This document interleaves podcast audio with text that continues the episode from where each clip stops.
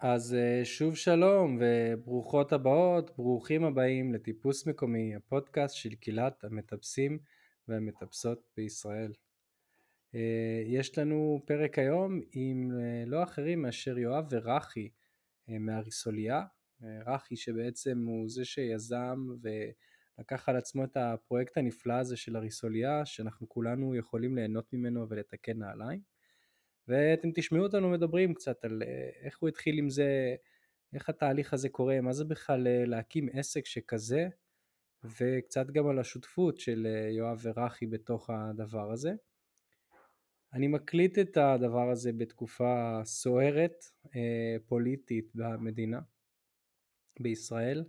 לא משנה איפה אתם על הספקטרום הפוליטי, קשה שלהתעלם מזה עשרות, אני לא יודע את המספרים, אבל הרבה אנשים יוצאים לרחובות, אה, מפגינים.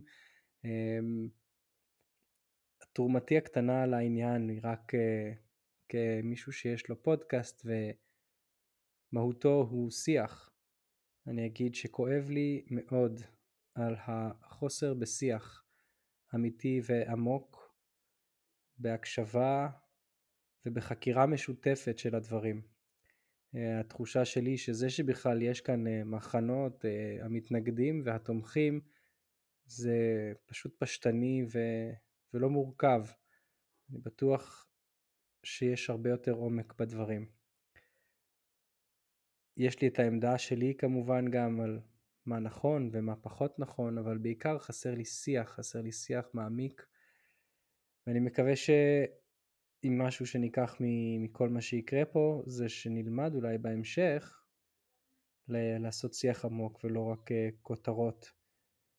בזה כולנו, אני חושב, אה, אשמים, או בזה כולנו יש אחריות, יותר נכון להגיד.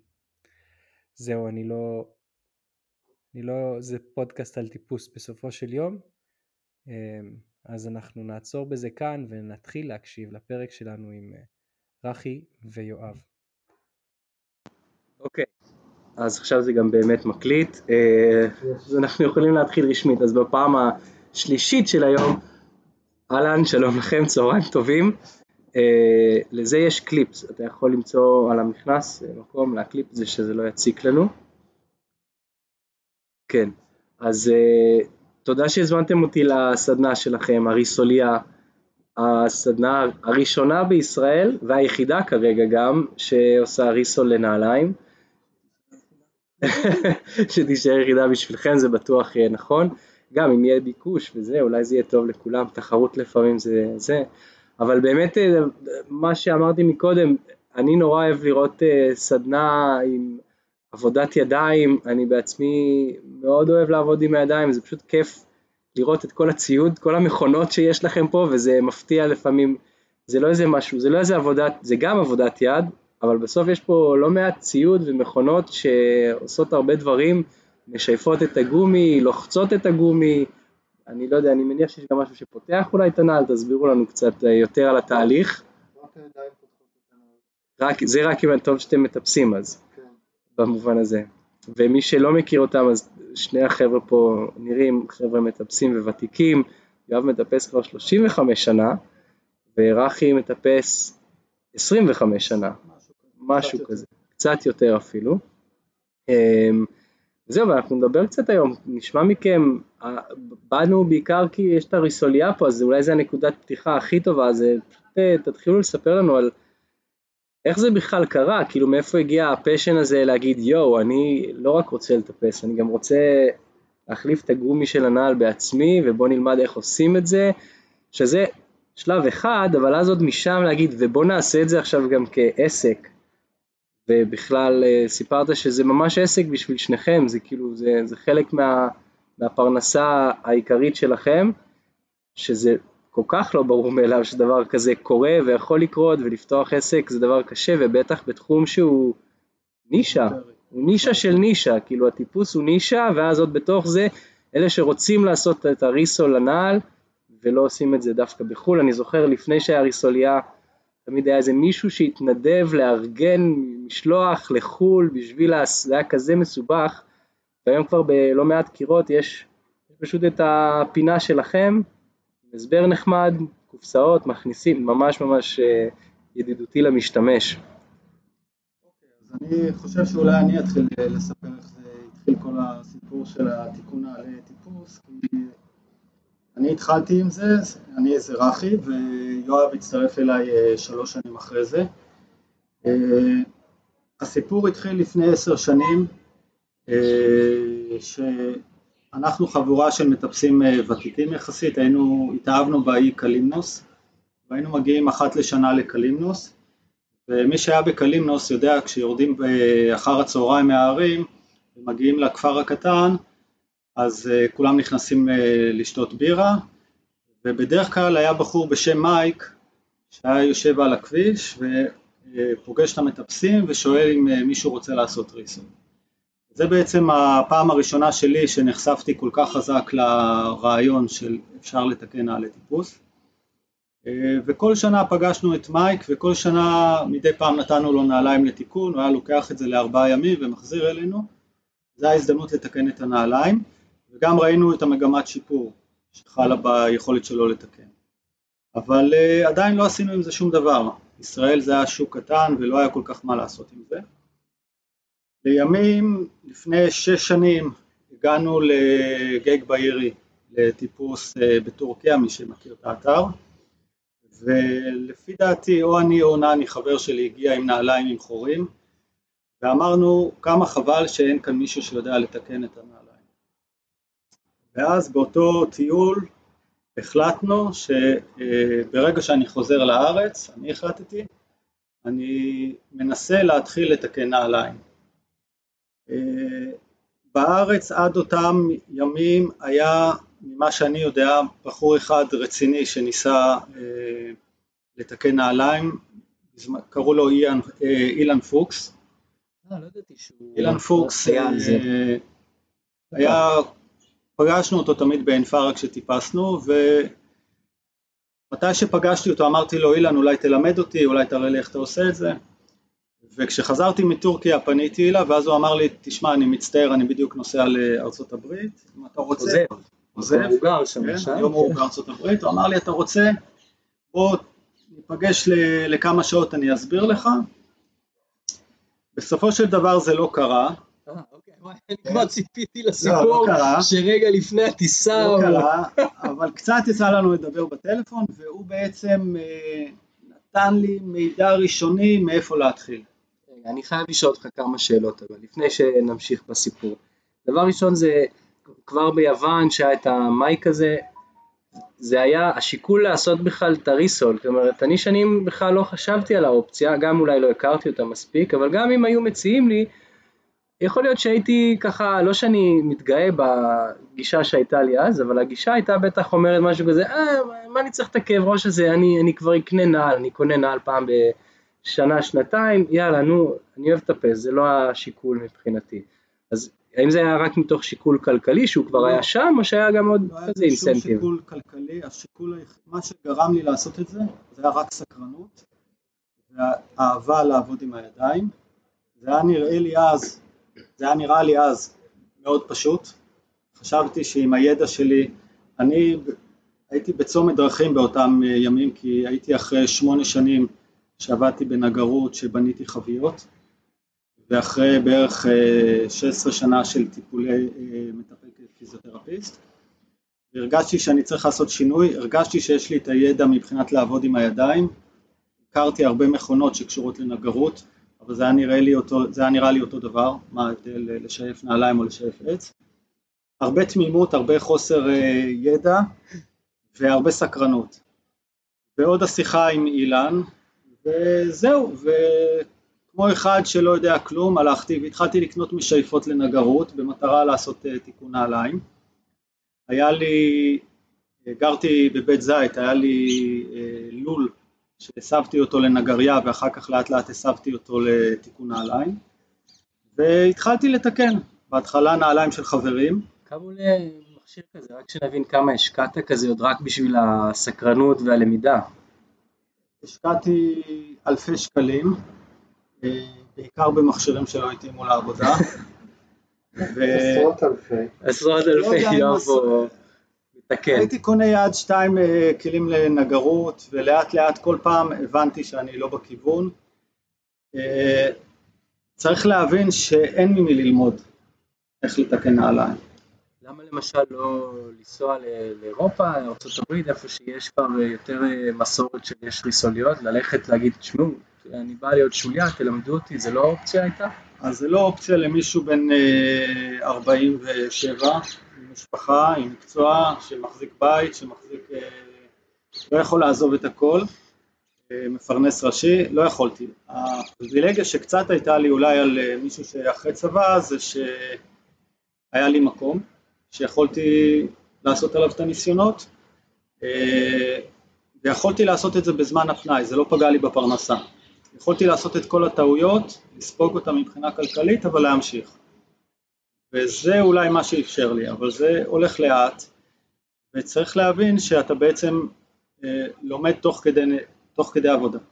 אין מי שילמד אותך. אני חייב להגיד שגם סיפרתי לכם קצת על הפודקאסט, חד משמעית לומד איך לעשות מלאכה שונה, היא דיגיטלית, היא פחות עם הידיים, אבל עדיין אה, לומד תוך כדי עשייה. אה, ובכלל, כל דבר ש, שעושים, כאילו עשיתי פעם קורס נגרות ומאוד מזדהה, מאוד מבין את החוויה, זה חוויה שלמה של למידה. זה ממש, קשה לזה בהתחלה לעשות טעויות שאתה אומר וואי איך לא חשבתי על זה. אני אתן לכם סיפור, הנה משבוע שעבר רציתי לבנות לבת שלי מקרטון, ספה כזאת, ראיתי שעושים דברים כאלה, אני שם את הקרטון על השולחן ואני אומר לעצמי, אמיר, אל תחתוך כאן, כי זה סכין יפנית, זה יגיע לשולחן. שנייה אחרי זה אני לא יודע מה קרה, עשיתי את ה... בדיוק את אותו חתך, חשבתי שאני אצליח להיות עדין מספיק, כמובן שנהיה שריטה על השולחן, הרווחתי פרויקט ללמוד לתקן שריטות גם, אבל זה כאילו מין כזה תהליך כזה אני מניח, לא? שזה... בהתחלה, אה אוקיי, צריך לפרק את הנעל, והפירוק הראשון של הנעל מפרק את הנעל ממש. יש פה המון ניסוי וטעייה, קודם של רפי וכשאני הצטרפתי וטעייה. ובקיץ שעבר נסענו לאיטליה ממש להשתלמות במפעל של סטארפל איך מתקנים נעליים והיה ממש אה, מרגש לגלות שב-90 ומשהו אחוז מהדברים כבר, כבר היינו בדרך, כבר היינו על ה... כבר עשינו את הדברים כמו שצריך וזה רק, זה כלום, כאילו אף אחד לא לימד, זה, זה ממש כאילו רק לנסות את זה ככה וזה לא מצליח ואז ככה זה עובד קצת יותר טוב ואם ננסה את זה מפה זה עוד יותר. ולאט לאט ככה זה, זה ממש... אה, צריך לזכור שבישראל כל תעשיית הנעליים נעלמה.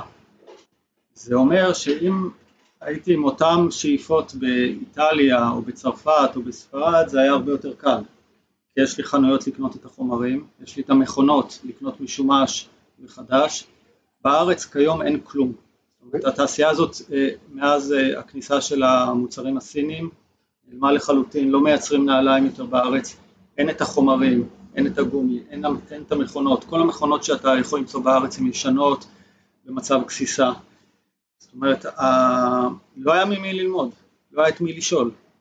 ללכת אל הסנדלרים שיש אצלנו בערים השונות, הם לא בתחום, הם לא מבינים מה אתה רוצה מהם, הם גם לא רוצים לנדב שום אינפורמציה, והם באמת לא, לא יודעים, הם לא יודעים.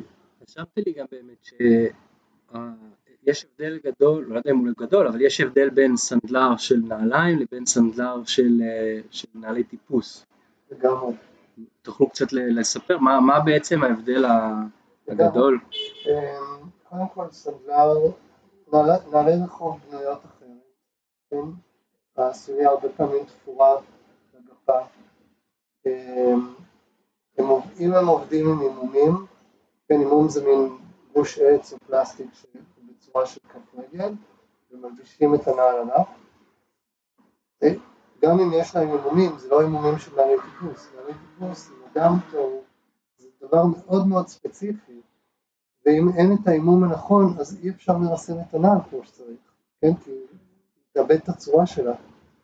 אז אין, ופשוט מדי פעם אנחנו מקבלים פה נעליים שסנדלונים תקנו, וזה פשוט קורע מצחוק, כי הם, נגיד הם, הם מדביקים סוליה חדשה על הסוליה הישנה, כן? הם לא מורידים את הסוליה הישנה. או שהם מדביקים סוליה של נעל רחוב על פשוט דברים הזויים. פשוט ממש עולם אחר, כאילו אולי חלק מהציוד דומה, אבל בעצם אומנות אחרת. הוא יכול להיות דומה, רוב הסנדלרים בכלל אין להם אה, מכבשי הדבקה שמיועדים לתיקון נעליים, הם עובדים אה, עם דפיקות פטיש. אה, ריסול, אה, ריסולינג זה עבודה פיזית מאוד מאוד מאוד קשה. אני תמיד אומר לאנשים, אני חוזר מיום אה, בריסוליה, זה בערך כמו יום בעין פארה שעשיתי חמישה מסלולים של שש- שש סי ומעלה. אז זה עבודה פיזית, היום רוב הסנדלרים בארץ הם מאוד מבוגרים. החומרים שעובדים בריסוליה הם אה, דבקים מאוד מאוד חזקים ויקרים, שלא ניתן למצוא אותם בכלל בסנדלריות. כי עומס שנעל רחוב עוברת לא דומה לעומס שעוברת נעל טיפוס. נעל טיפוס, כל העומס של המשקל שלנו יכול ליפול על חצי מילימטר, חצי סנטימטר מרובע, ובנעל רחוב זה מתפרס על הכל, ולכן הרמת הדבקות וה, והחומרים הם שונים לגמרי. אז אה, ומעבר לכל, צריך, אנחנו טוענים שמי ש... גם, גם פגשנו באיטליה אה, ריסולרים מכל העולם, 90% מהם זה אנשים שמטפסים. זאת אומרת, אה, אני תמיד אומר, לא יכול להיות שאתה מתקן פסנתרים בלי שאתה יודע לנגן על פסנתר. אנחנו חושבים שלא ניתן לתקן נעלי טיפוס ברמה גבוהה אם אתה לא יודע לטפס. בשביל להבין מה הנעל צריכה, איך היא צריכה להיראות בסוף, ומה החשיבות של כל חלק בנעל, אוקיי? עכשיו, אה, סנדלרות שאתה מוצא בישראל, אני לא, לא רוצה להגיד לגבי, אה, לדוגמה, צרפת, שיש שם סנדלרות ברמה מאוד מאוד גבוהה, הרבה מעל רמה של אה, תיקון נעלי טיפוס, אבל סנדלרות של נעלי מעצבים. אבל סנדלרות מסורתית בארץ זה בעצם לסגור חורים, לכסות על חורים, ותיקון נעלי טיפוס בצורה טובה זה בעצם לבנות אותם, לפרק, לקלף את כל, הש, את כל השכבות שנהרסו ולהרכיב מחדש. לנסות לשחזר את התהליך שהנעליים עברו במפעל, אבל מחדש.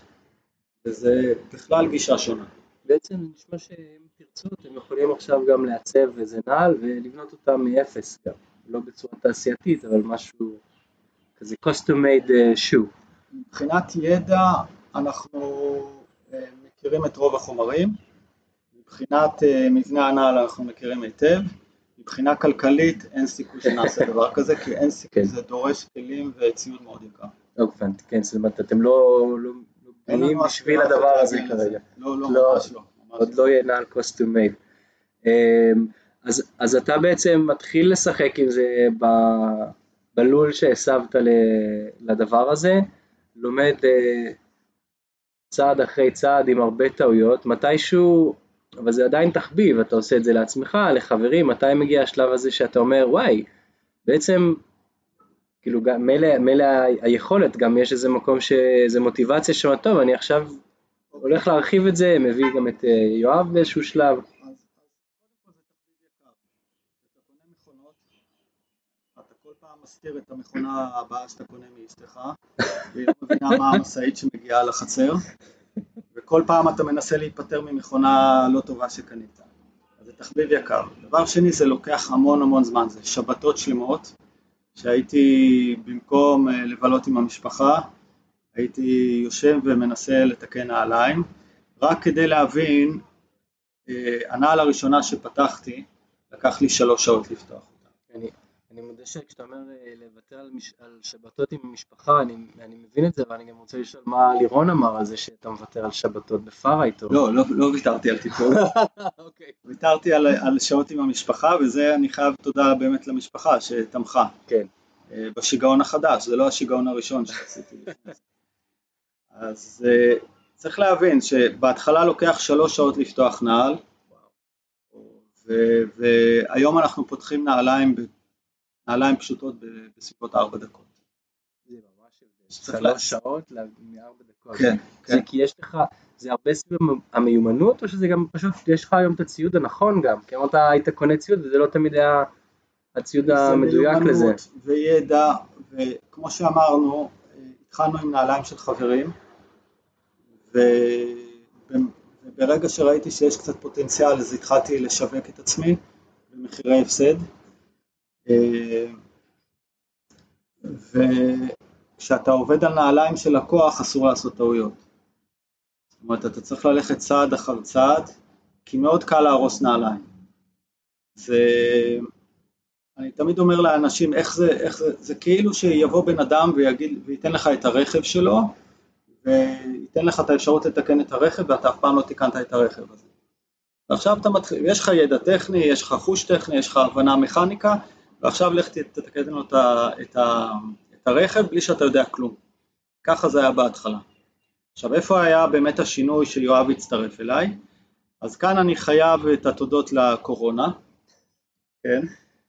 קרו שני דברים בקורונה. ראשית, כפיזיותרפיסט כמעט לא הייתה עבודה, אוקיי. כי כולם היו סגורים בבתים ואף אחד לא, לא רצה לקבל פיזיותרפיה. ואז התפנה לי זמן, והייתי מסתובב בזמן הקורונה עם תעודת פיזיותרפיסט בכל הארץ, כי הכבישים היו סגורים, ובמקום לטפל באנשים הייתי אוסף נעליים מכל הארץ. גם היה הזדמנות לאנשים לתקן נעליים, כי הרבה קירות היו סגורים, היה נכון. אסור אה, באופן רשמי גם לטפס בחוץ בחלק מהזמן, אז זה זמן טוב. נכון, נכון, אנשים גם אה, שמחו לתת את הנעליים, במיוחד במחירים של אז. אה, וזהו, ואספתי נעליים ולאט לאט נוצר נפח ולקראת סוף הקורונה ראיתי שאני חייב עזרה והתחלתי לפנות להרבה אנשים והגישה שלי הייתה אני לא אוהב לנהל. אמרתי אני מחפש חבר שיצטרף אליי כשותף. לא רציתי עובד. כן. ויואב, אולי יואב אתה תספר עכשיו. כן. ואני באותה תקופה עבדתי בתיאטרון הקאמרי שגם בקורונה נסגר לשנתיים. מה עשית בתיאטרון? הייתי... כי רשמת לי שאתה למדת סוציולוגיה, זה מה ש... אני לומד סוציולוגיה. אה, לומד עכשיו, כן. אוקיי. אה, בתיאטרון הייתי אחראי על סדנת התפאורה. אה, אוקיי, אז גם איש ידיים... אה, כן, כן, נגרות ומסגירות. כן. אה, אז ישבתי בבית, אה, בניתי לי קיר טיפוס בבית, אבל זה גם כאילו באיזשהו שלב נגמר, ואז רחי בא עם הרעיון הזה, ואני חשבתי על זה ואמרתי, אני לא, לא עכשיו מתל אביב לירושלים בשביל להיות מגר, בשביל להיות uh, סנדלר, זה לא, כן, זה מוגזם. ואז, ואמרתי לו את זה, והוא אמר, לא, אני רוצה שזה יהיה בתל אביב. אמרתי, אוקיי, אז עכשיו יש מה לדבר. אז אה, החלל הזה הוא שלי, גורלתי, אז היה לנו מקום, הוצאתי, היה פה מישהו בשכירות, הוצאתי אותו ובאנו, התקלנו אה, חשמל חדש, אה, סידרנו פה את כל, ה, כל החלל והתחלנו לעבוד. זאת קפיצה כזאת מרשימה, כל פעם שאני שומע שאנשים עושים כזאת קפיצה ממשהו שהוא תחביב לעכשיו, יאללה, הולכים על זה, זה תמיד כל כך מרגש לשמוע, כי, כי בעצם גם אם החלל הזה הוא, הוא בעצם שלך, זה לא ש... זה, אין לזה משמעות עכשיו להשתמש בו, זאת אומרת אין את השכירות שהייתה שם לפני זה, ובטח גם כל ההוצאות על השדרוג של המקום והמכונות החדשות, כי עכשיו זה כבר אה, הולך להיות נפח גדול, זה תמיד כל כך מרגש לשמוע שאנשים כאילו הולכים על זה, זה אני לא יודע איך לתאר את זה אחרת. איך, איך הרגשתם באמת, ב, כאילו זה היה, היה יותר, אה, היה שם לחץ לפני עד השינוי הזה, או שזה היה הרבה התרגשות? זה צעד, זה צעד, עם מטאפורה של טיפוס, האם זה הרגיש כמו צעד בראנאוט, או שזה הרגיש וואלה, אנחנו בסדר סך לא, הכל. לא, לא. אה, אוקיי, וואלה. אני צוחק, תראה. ראנאוט לא לכל אחד מאיתנו זה נראה, נראה אחרת. אה, עבורי זה, זה הרפתקה נחמדה הייתה, אבל לא היה בה סיכון. היה בה סיכון כספי, אבל לא, אני לא פותח כאן איזה עסק שאם הוא ייפול אני הייתי ברחוב. וגם יואב כנראה שלא. לקחנו סיכון אה, כלכלי מסוים, ואמרנו אם לא נצליח אז אה, ננסה להחזיר את הגלגל אחורה. זה מבחינתי, אני, אולי יואב קצת מסתכל על זה אחרת.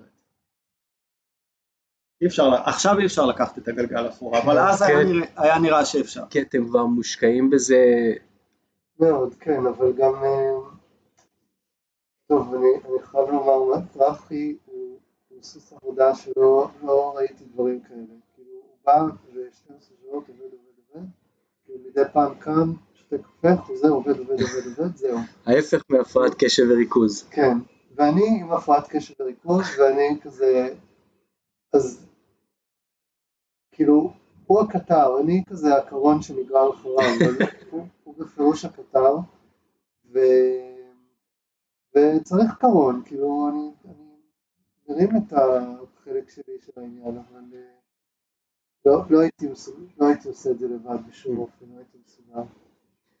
מה זה עשה לחברות שלכם להתחיל לעבוד ככה, נשמע שגם הרבה מאוד שעות ביחד? זה חיזק את החברות? זה אלה הקשיים ש... שלא היו? החיוכים אמרו הרבה פה. לא, לא, אנחנו מכירים, כמה שנים אנחנו מכירים?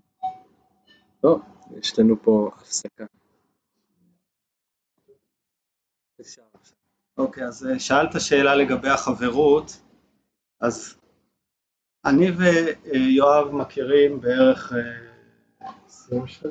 יותר, יותר. יותר, יותר, 27 שנים לפי דעתי, מהימים שטיפסנו בגיא בן הינום ביחד. אז החברות שלנו היא חברות שמבוססת על מפגשים בטיפוס ואולי קצת מעבר. מאוד אוהבים אחד את השני, יצאנו לטייל בחו"ל ביחד כמה פעמים. כשיואב הצטרף אליי, הוא בא ואמר שהוא מפחד שזה יהרוס את החברות. אני אמרתי לו משפט אחר לגמרי, אני אמרתי לו, יואב, אני לא מפחד שזה יפרק את החברות, כי אם זה לא ילך אנחנו ניפרד ונמשיך להיות חברים, גם אם נריב לפני זה. אמרתי לו, אני מפחד שאז, זה היה לפני שנתיים, זה מצחיק אותי לחשוב על זה, שאנחנו נתפשר על רמה או שתהיה ירידה ברמה, מזה אני מפחד. בגלל. בגלל שאני מכניס מישהו שעוד לא יודע את העבודה, אה, אוקיי. לא. אוקיי. ואותו הפחיד החברות. בפועל אנחנו עובדים מאות שעות ביחד, וכמו בכל עסק יש המון מתחים, היו המון נקודות של אה, מתח, אבל בכל פעם שיש עצבים אני אומר לו, יואב, זה בסדר שאנחנו רבים, זה בסדר שאנחנו מתעצבנים, זה לא אישי, זה ברמה של לנהל פה את הבלגן. ונוצר בלגן, בטח בעסק שהוא כל כך איזוטרי וכל כך קשה, בכל מובן. וזהו, אני בטוח שאם לא היינו מצליחים והכל היה מתפוצץ, אז היינו חוזרים להיות חברים כמו מקודם. עכשיו אנחנו גם חברים וגם אה, עובדים ביחד. כן. מה אתה אומר? לא, זה היינו כאילו אנשים כאלה שמכירים מהטיפוס, באמת נסענו אה, פעמיים שלוש לקלימנוס, אה, פעם אחת לירדן, צוחק. אה, ו... אבל כאילו לעבוד עם מישהו כל יום, כל היום, זה היכרות ברמה אחרת לגמרי, אנחנו מאוד שונים. כן. מאוד מה- שונים. מה, כאילו, החברות הזאת של הטיפוס זה גם משהו מאוד אה, מיוחד שיש לנו בספורט, זה, אתה מכיר הרבה מאוד אנשים, אוהב אותם מאוד, אבל ההיכרות היא כזאת של נפגשים במצוק, אומרים מה. קורה, מתעדכנים, שותים קפה, לפעמים יש איזה טיול טיפוס, אז ככה גם נפגשים שם, אבל הרבה פעמים זה הטווח של החברויות האלה. מה גיליתם אחד על השני מתוך החברות החדשה? יש דברים שלמדתם כאלה אחד על השני, או שזה סך הכל לא היה מפתיע? זה כזה, אה אוקיי, הנה, הנה רחי, עוד יותר אני רואה עכשיו מרחי. פחות או יותר מה שציפית, או שהוא פתאום גילה איזה צדדים לא, לא שהפתעת. אה, אוקיי. לא, לא ידעתי. אני חושב שהכרת את הצדדים הקשים שלי. עכשיו, אחרי שאתה הרבה חודשים איתי. אה, כן. הקשים. הוא לא הכיר אותם, הוא לא הכיר. הוא לא הכיר את הנוקשות ואת העקשנות ואת החוסר, אה, אני לא, אני לא מעגל פינות. זה מאוד קשה לחיות איתי, אני חושב. אני, בסך הכל יואב זה מי שחשבתי, אתה הזכרת את ההפרעות קשב, את זה לא ידעתי, אבל אה, בסדר. וכבר, בעצם כבר לא שנתיים, שלוש כבר, הקורונה התחילה לפני, הייתה שלוש שנים, אז כבר שלוש שנים אתם. שנתיים וחצי. גם כבר עברתם אה, תקופה לא, לא כן. קטנה בתוך הדבר הזה. אמ, אז ספרו גם קצת על בכלל, על זה הריסוליה, וככה למדתם להכיר, אתם מטפסים עכשיו יותר גם ביחד, איך זה עובד, איך מחלקים את הזמן לטיפוס עכשיו, שיש עסק, שניכם מטפסים, מישהו פתאום מקבל פרטנר ליום שלישי, או שזה strictly, נשארים סופי שבוע, לא, לא מערבבים פה את הדברים? אה, אני כבר בקושי מגיע לטפס, כאילו אני מגיע לקיר, לקחת נעליים, לשים נעליים וללכת. אוקיי. זה די מתסכל. אה, אני מגיע לקיר טיפוס פעם בשבוע, אם יש לי מזל זה פעמיים. לטפס בחוץ אני כבר הרבה זמן לא. אה, חסר. זה פשוט העומס, ש... ש... העומס כן. של הדברים? כן, אנחנו עובדים פה כמו מטורפים. עובדים פה מאוד קשה. הרבה שעות. מה קלטת? הצלחת להכניס מה שהוא אמר? אני מקווה שכן. אני מבחינת הטיפוס, לא, לא דיברנו על זה, לפני שהריסוליה נקרא, נקראה הריסוליה, יואב בחר את השם, אז אני כשהייתי לבד קראתי לה 48A. בגיל 48 אה, פתחתי את הריסוליה, וזו פעם ראשונה שטיפסתי 8A בעין פארה, שני מסלולי 8A, ומהרגע שפתחתי את הריסוליה אני לא מתקרב ל-8A. אז לשאלתך, אנחנו מטפסים פחות, אה, עובדים אה, הרבה מאוד, אה, וגם הגיל מתחיל לדבר, זאת אומרת, אני בשנתיים זה האחרונות, יפה שאתה אומר את זה רק עכשיו, בגיל 52, כן? כן, אבל אני בשנתיים האחרונות, כמות הפציעות שעברתי בטיפוס, פציעות של אימונים, לא של איזה נפילה או התרסקות, היא מטורפת, זאת אומרת, אם אני אצליח יום אחד לעשות עוד פעם 8A, זה, זה יהיה חלום מבחינתי. אבל אה, אני לא מצליח לחזור לכמות אימונים שהייתי לפני שפתחתי את העסק פה, אה, וגם לא למצב הגופני שהייתי אז. וזה דבר זה שילוב של גם העומס וגם הגיל בסוף קצת אה, מקשה על ההתאוששות ו... אני חושב שזה בעיקר העומס שלא נותן אימונים. זה, זה, הפודקאסט הזה זה לא על אימונים בגיל השני הייתי קורא לו, אבל אולי אבל, צריך. אבל אה, אני יכול לדבר אתה יכול על זה לדבר, המון, אני כי- בן כי- 40 אז אותי זה מאוד מעניין, אני בדיוק מתחיל את השלב הזה שצריך לשנות קצת את ההרגלים ואת אז התוכנית. תדמיין מה זה בגיל 48 להגיע לשיא היכולת בטיפוס, שזה משהו די מטורף, והשותף שלי, אני אזכיר אותו, לירון, כולם מכירים אותו, אקסלרויד, הוא עשה את ה-8A הראשון שלו בגיל, נדמה לי 53. זה גילאים שמאוד מאוד קשה להשתפר, מאוד מאוד קשה לגעת בקצה של היכולת, וזה תמיד לשחק עם המלאך הרע שגורם לך להיפצע. זאת אומרת, אפשר לדבר על זה אולי בפעם אחרת, אבל זה לא גיל שקל להתאמן בו, בטיפוס. כן.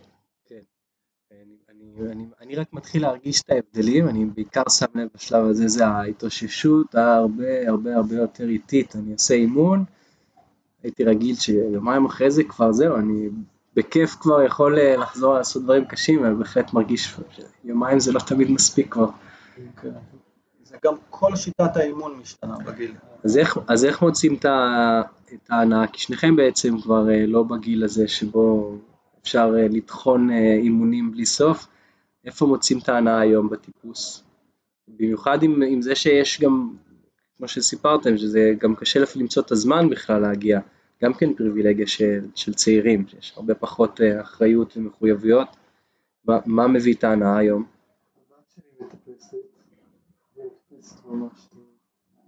אה,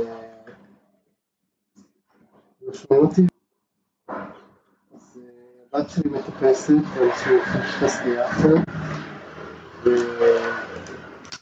אה.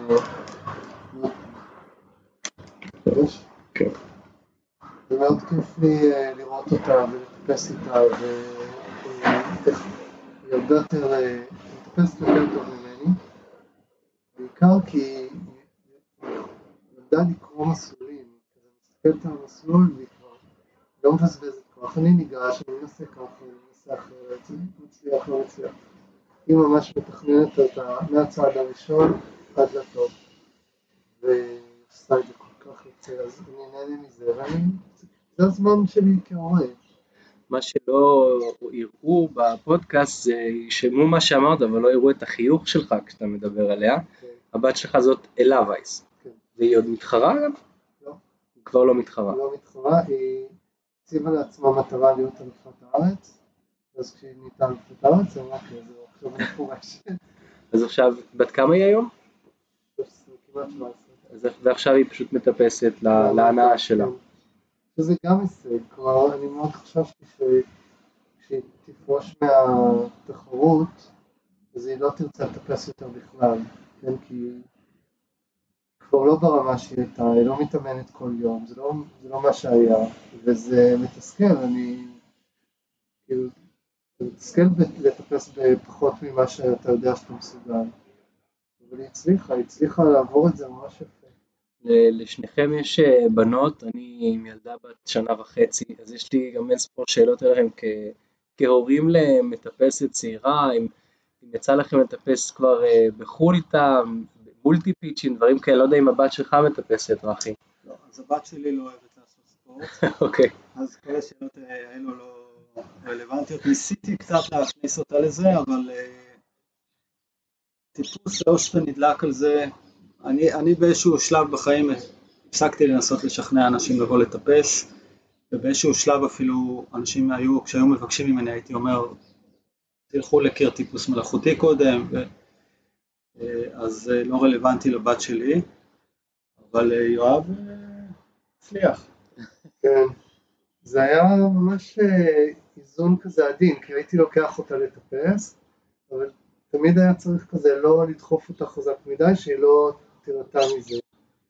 והייתה פעם אחת שנסענו לקלימנוס ביחד,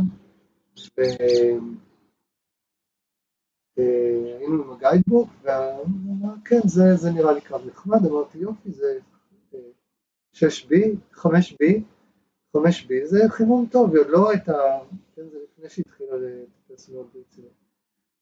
וכזה היא עולה, עולה, עולה, ואז אני שומע את החבר'ה לידינו, איטלקים, והם אומרים, תראו את הילדה הזאת, היא מטפסת 6B. ואני מסתכל בגיידבוק, קראתי אותו לא נכון.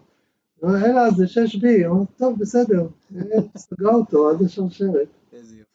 הרבה פעמים זה ככה, כשהדירוג ככה לא, אנחנו לא יודעים בדיוק מה קורה, הרבה פעמים, בכלל דיברתי על זה עם ענבל, בארה"ב בקירות, לרוב, רוב הקירות שאני הייתי בהם שם, בכלל אין דירוגים אה, מקובלים, כל קיר בנה לעצמו שיטת דירוג, ואין אפילו מפה שכאילו משווה לך את זה לדירוגים המוכרים, אז אין לך באמת מושג מבחינת דירוג, ומצאתי את עצמי שם מטפס הרבה יותר אה, קשה, חזק, לא יודע מה ההגדרה המדויקת פה, ממה שהייתי מצפה מעצמי. גם ככה, שלא 5B או 6B. אם כי בפאר, הייתי בגיטה, אם כי קרה לי גם ההפך, כן, הייתי בגיטה, חשבתי שאני עולה על 6B, זה היה 6C פלוס, וקיללתי וירדתי ולא הייתי שמח, אבל גם זה קורה. בקליפורניה הצלחתי לטפס בשתיים, באור שיניים, כאילו ממש ככה. זה, הדירוגים הם אה, לגמרי ש... כן, כן, זה מאוד בסוף גם אישי וסגנון, וכל קהילה יש לה גם את ה... לא, זה V2 שם, זה משהו אחר. נחשב V5, כן, זה הכל. פשוט ככה. אנחנו שונים, אני ויואב, לא רק באופי, אלא גם באיך שאנחנו אוהבים לטפס, בסגנון טיפוס, מה שגורם לנו הנאה בטיפוס. אני אוהב פרויקטים קשים. אני חושב שאין הרבה אנשים שטיפסו 200 פעם את אותו מסלול וסגרו אותו בפעם ה-201. ואתה מתכוון לזה ממש לא מגזים, אתה לא מגזים במספרים. שנתיים וחצי לקח לי לסגור 8A, ויואב אוהב לטייל על מסלולים שהוא נהנה, שגורמים לו הנאה, שהוא נהנה מהתנועות. אנחנו כל כך שונים, וזה בא לידי ביטוי גם בעבודה, אבל אנחנו משלימים בצורה זו או אחרת כנראה. גם ביישומים אני אסתכל נעל, איך זה עובד בכלל? אה, כל אחד עושה, עובר את התהליך כולו עם נעל אחת, עושה את כל השלבים, או שכל אחד מתמקצע באחד מהשלבים של הנעל, של הריסול? לא. אני- כן, אז, אז בעצם השאלה שלנו זה איך, איך זה כל אחד מתמקצע בשלב מסוים של הריסול, או שכולם צריכים לדעת הכל, איך זה עובד? יש קצת, קודם כל רפי מטבע הדברים יודע את כל התהליך היטב, כי הוא עושה אותו לבד. בשלב הזה הוא יותר עובד על השיופים, על הפינישים, ואני עושה יותר את ההדבקות, אבל זה לא, זה לא איזושהי חלוקה חדה. כאילו אתם יכולים להחליף, או כאילו נגיד מה קורה אם מישהו חולה או מישהו לא מגיע, אז מה, מה בעצם קורה? בעיה. בעיה, אוקיי. בעיה. בכלל עסק שמושתת על שני אנשים, עכשיו יש לנו עובד, אבל מושתת על שני אנשים, אה, זה בעיה. חשוב להבין, אה, כמו שיואב אמר, אני התחלתי ראשון, יש לי פור של כמה שנים. והניסיונות הכושלים שעשיתי לימדו אותי הרבה. ובשביל להיות, אה, לוקח המון המון זמן לקבל את המיומנות, את ה skilling. אז אה, מה שזה אומר זה שאנחנו כרגע, שנינו יודעים לעשות את הכל, אבל גם מבחינת מהירות וגם מבחינת איכות, יש בינינו איזושהי הפרדה. אה, לכן באמת אה, אם מישהו מאיתנו לא נמצא זה מעכב את העבודה כרגע. מה בעצם, כאילו אני חושב עכשיו רגע על המטפס, שדיברנו על זה גם הרבה, מה, איך אני יודע, כאילו אתה סיפרת לי בעצם הרבה אנשים שולחים את הנעל לריסול הרבה אחרי מה שהשלב הנכון, מה שאמרת אם יש חור אז כבר פספסנו. בעצם צריך עוד לפני זה, זה הזמן הנכון, זה יוזיל בעלות למי שעושה את זה, זה גם יעשה את העבודה יותר אה, איכותית, אתה הסברת לי. אז קודם כל, קשה, קשה לדעת בדיוק, זה רגע שקשה מאוד לתפוס אותו, ויש סרטון שאנחנו אה, באתר שלנו שמראה כאילו בדיוק באיזה שלב צריך לשלוח את הנער, גם אם יש חור אנחנו מתקנים אותה, כן, אבל עדיף, כאילו השאיפה היא להביא לנו את הנעל לפני שיש חור, אה, מה שנקרא רן, הרן זה הגומי שבקדמת הנעל ומסביב לבעונות בעצם, וברגע שיש שם חור או שהוא נהיה כבר, אה, או שהוא נשחק, צריך להחליף גם אותו, זה, זה, זה יותר עבודה, זה עולה יותר כסף, ו... זה דבר שרצוי להימנע ממנו. בפועל היום ובכל העולם 80 עד 85 אחוז מהנעליים שמגיעות לתיקון הן צריכות החלפת רנד. אנחנו תמיד אומרים ללקוחות שעדיף לבוא לפני שצריך להחליף את הרנד, אבל זה כמעט כמעט לא ריאלי, כי כשמטפסים לא כל הזמן מסתכלים על הנעליים, ואנשים לומדים להסתכל על, על מה שצריך אחרי שאנחנו פוגשים אותם ומסבירים להם. אה, אין עם זה בעיה. מבחינת האיכות של העבודה שאנחנו יכולים היום להוציא מהנעל, אנחנו מביאים גם בתיקון רן אה, מאוד גדול, הנעל יוצאת ממש במצב טוב, ואנחנו מקבלים נעל שיכולה לעבור עוד אה, אורך חיים שלם. אין לי עין מקצועית, אבל אין ספק שהראית לי את הנעליים פה שסיימתם, זה נראה כמו נעל חדשה.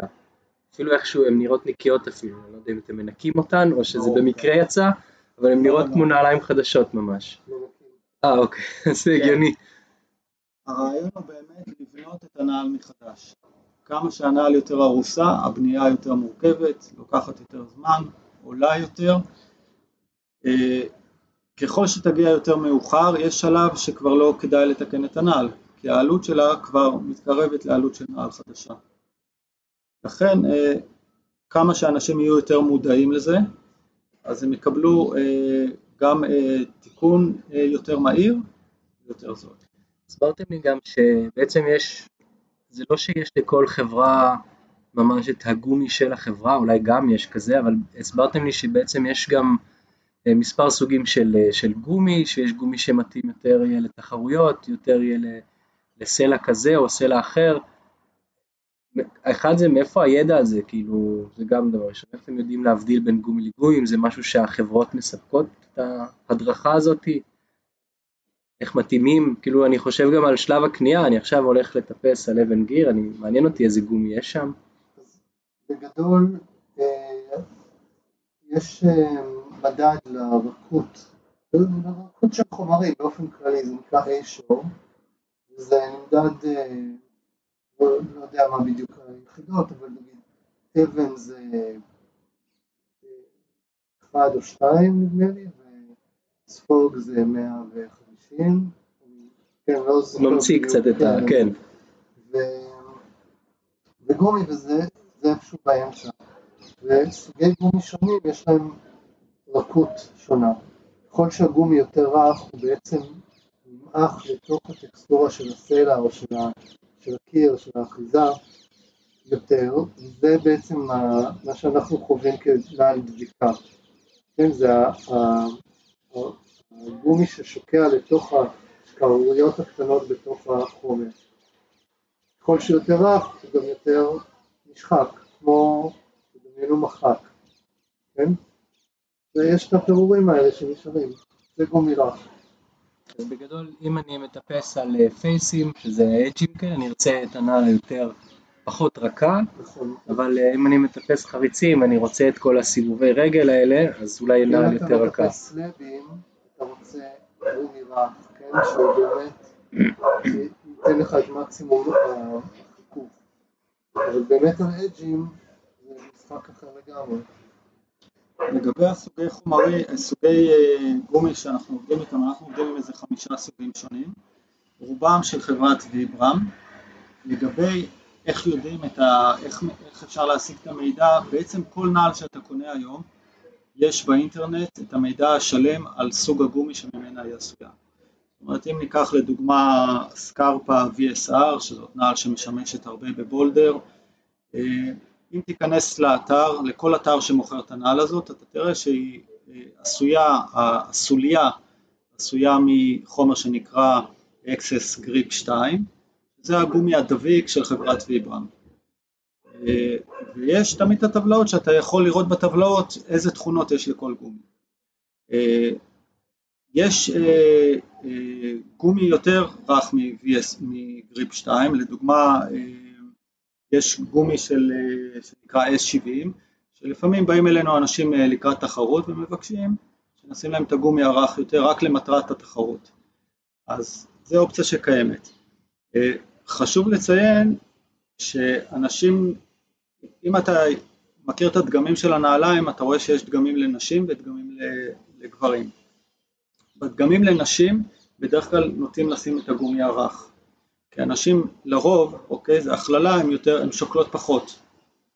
ככל שהבן אדם יותר כבד, אם יהיה לו גומי רך, אז הוא גם ישחוק אותו יותר מהר, והוא גם לא צריך כזה גומי רך, כי בן אדם כבד, בוא נגיד 85 קילו ומעלה, גם גומי קשה, יהיה לו חיכוך טוב, בגלל המשקל שלוחץ את הגומי. לכן באופן מסורתי, נעליים לגברים, נגיד אה, אם אנחנו מדברים על אה, וייפור נשים זה עם גריפ 2 ווייפור גברים זה עם אדג'.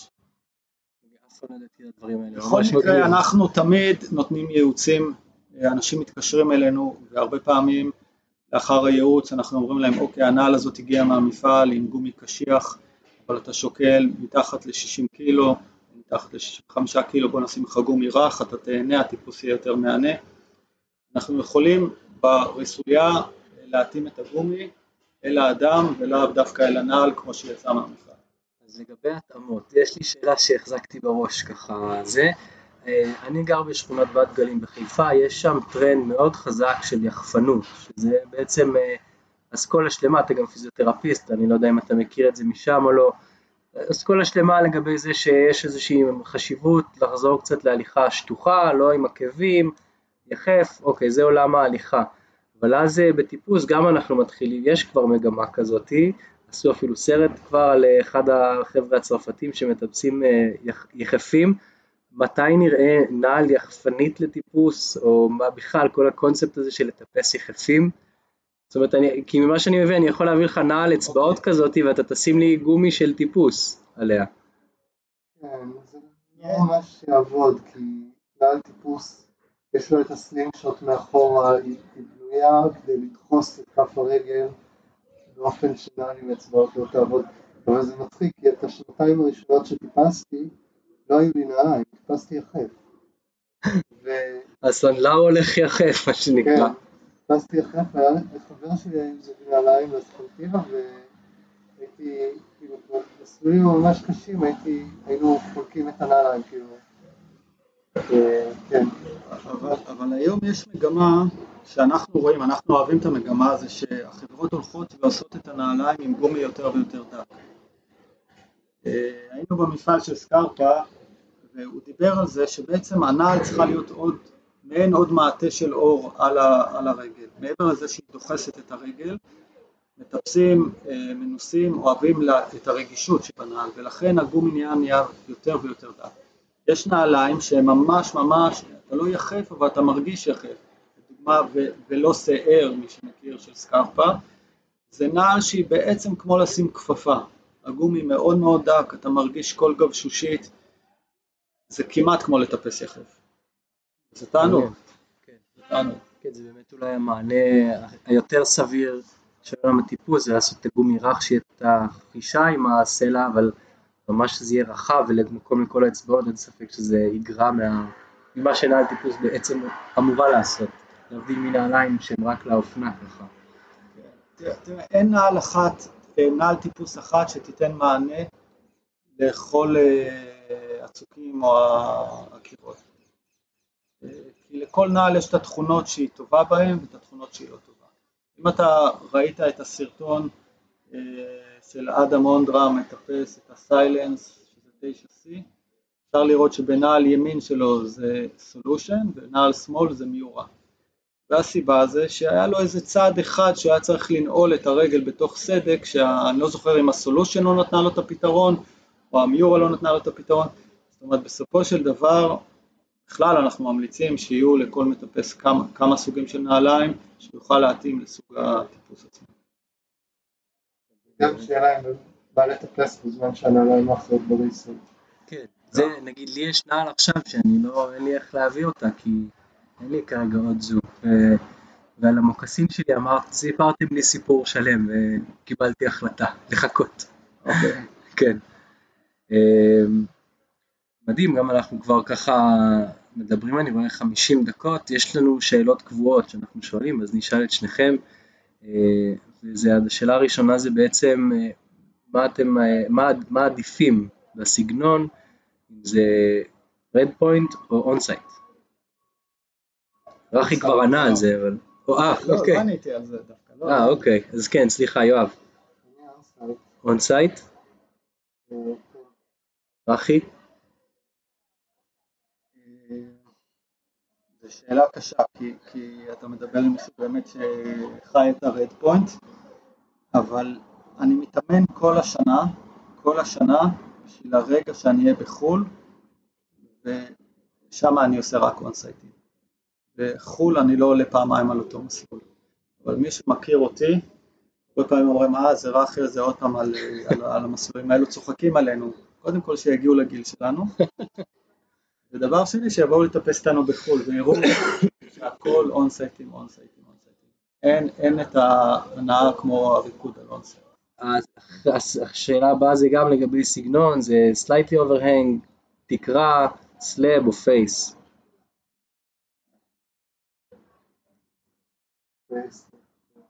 פייס. פייס, או קצת עובר. slightly overhang, כן.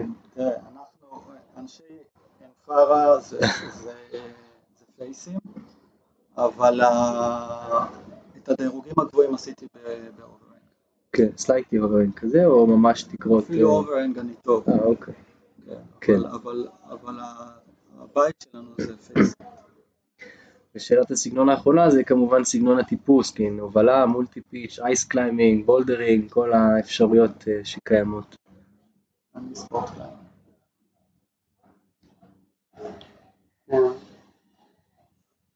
זו שאלה טובה, כי כשאני התחלתי לטפס, כשאני התחלתי לטפס לא, לא ממש היו בולטים, לא היו, אבל ממש מעט. אז הובלה היה, היה טרד, הכל היה טרד. זה השאיר בי חותם של אימה, הובלה, שאני לא מצליח כאילו להיפטר ממנו, ואני בראש מאוד חלש, כאילו אני, אני קשה לי כשאני מעל הוולט, אה, ובזמן האחרון, בגלל שאני גר בתל אביב, אני מטפס בקירות מלאכותי, ואני הרבה בבולדר, ומאוד נהנה בבולדר, אבל אני, אז אה, לא יודע, גם וגם.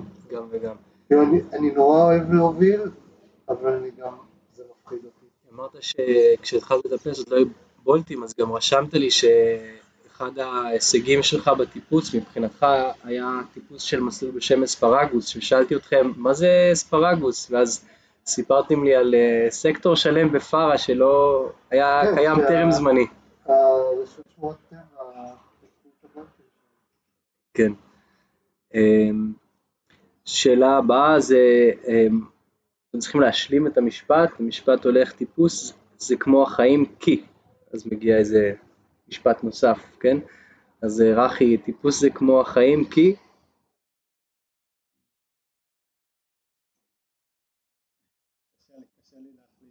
תשלוף, מה שיוצא זה לא, אתה תוכל להתחרט אחרי זה. אוקיי? יואב, הטיפוס זה כמו החיים כי, שאלה קשה. אמ,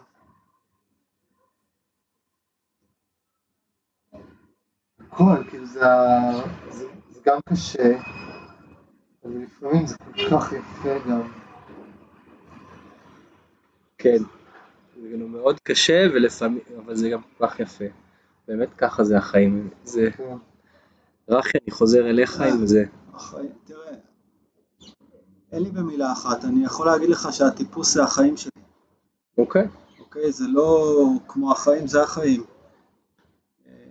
אנחנו, אני יותר שנים מטפס, וגם יואב, יותר שנים, יותר מחצי מהחיים שלנו מטפסים, ואני אטפס עד הרגע שאני לא אוכל יותר לזוז. אה, אנדריאה ענתי הוא הדוגמה בשבילי. אני, גם עבורי. כן. אוקיי, זאת אומרת, אני אטפס עד הנקודה שאני אהיה בכיסא גלגלים. וזהו, ומקווה להיות בריא בשביל שאני אוכל להגשים את זה. אה, זה גם השאלה הבאה, זה עד מתי תטפסו, אז עניתם על זה. אה, משהו שלמדתם, כל אחד, אה, משהו שלמד על עצמו מהטיפוס. אנחנו לא נרגיל אני, אני למדתי שצריך ליהנות מהדרך. ליהנות מהדרך. מצוין.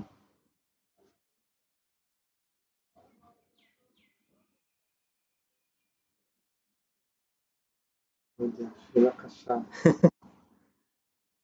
אה, זה- זו שאלה שיש לה כל כך הרבה תשובות, כן, ורובן מביכות אותי. הבנתי. בסדר גמור, זו תשובה טובה. נשאיר את זה ככה. בקשר לליהנות מהדרך, זה אולי לחבר'ה שמטפסים ובתחילת דרכם, כשהולכים לפרויקט שהוא בקצה גבול היכולת, ואני מדבר ממש על קצה גבול היכולת, שזה על גבול הלהיפצע, אתה לא בטוח שתצליח את הפרויקט. ויש סיכוי שאתה תתאמן שנים ותעבוד שנים, זה כמו מישהו שהולך לאולימפיאדה. הוא יתאמן כל השנים והוא לא בטוח שהוא יקבל בסוף מדליה. ולכן מה שנשאר זה ליהנות מהדרך, כי לא בטוח שתגיע לקצה. אני חושב שעכשיו שכנעת אותי לעשות משהו כזה. אני, הפרויקטים שהיו לי, תמיד היו פרויקטים שידעתי שאם אני אעבוד אני אצליח.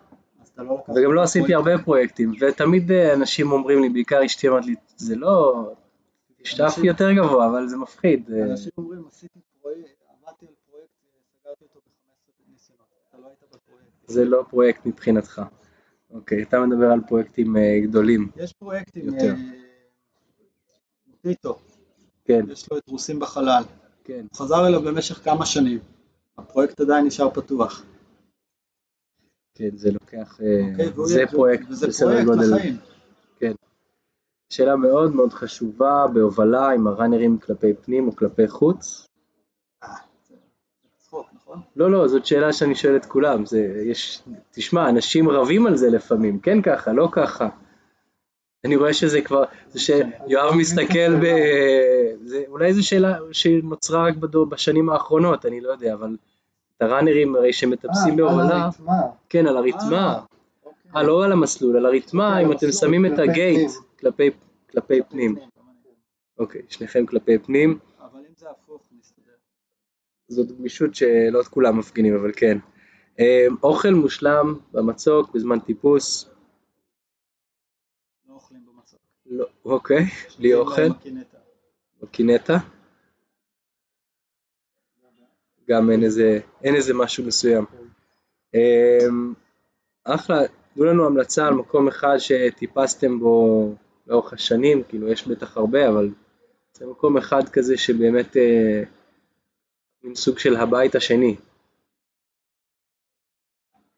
או פשוט מקום שתרצו לחזור אליו. כן, אני חושב ששנינו טיפסנו בהרבה מקומות בעולם. השאלה מה אתה מחפש מהחופשת טיפוס שלך. אני חושב שקלימנוס הוא שילוב שנותן חופשה כיפית, נותן מגוון של מסלולים אינסופי, אה, וגם פסיליטיס מדהימים. זאת אומרת, זו חופשה מושלמת. אה, זהו, החלום שלי לחזור לסיוז. אני מאוד אוהב את ואדי רם. ממש, אה, מבחינתי זה הטיפוס. אה, כן, להסתכל על המדבר ועל הציפורים מלמעלה, זה נהדר. וגם אה, עכשיו בקיץ שנסענו ביחד, היינו בליגורי פינאל- פינאלה באיטליה, שזה אתר שתשמח לחזור. יופי, מצוין. אז באמת אה, המון המון תודה לכם, אה, ושיהיה לכם גם המון בהצלחה בריסוליה. אה, זה נראה שזה ממש, כאילו, אני כבר רואה את זה הרבה. הדיבור בהחלט השתנה, אם אמרתי לך ש... אמרתי לכם שלפני כן הדיבור הרבה פעמים היה על ריסול, זה היה כזה, אני לא אטרח, זה מסובך. באמת הכל נשמע אחרת עכשיו. אז המון בהצלחה ותודה לכם גם שהבאתם את האפשרות הזאת אלינו. אה, אשתי בדיוק הרי אה, שלחה לכם נעליים שנרשם שהם בדרך, כבר בדרך אליה. אה, ושניפגש במצוגים, שתמצאו גם את הזמן לטפס אני מאחל לכם. נשמע שזה באמת עמוס עם עסק כזה עוד בתחילת הדרך, עליכם הכל, הרבה, אתם מושקעים בתוך זה איך שאמרתם, אז גם את זה אני מאחל לכם.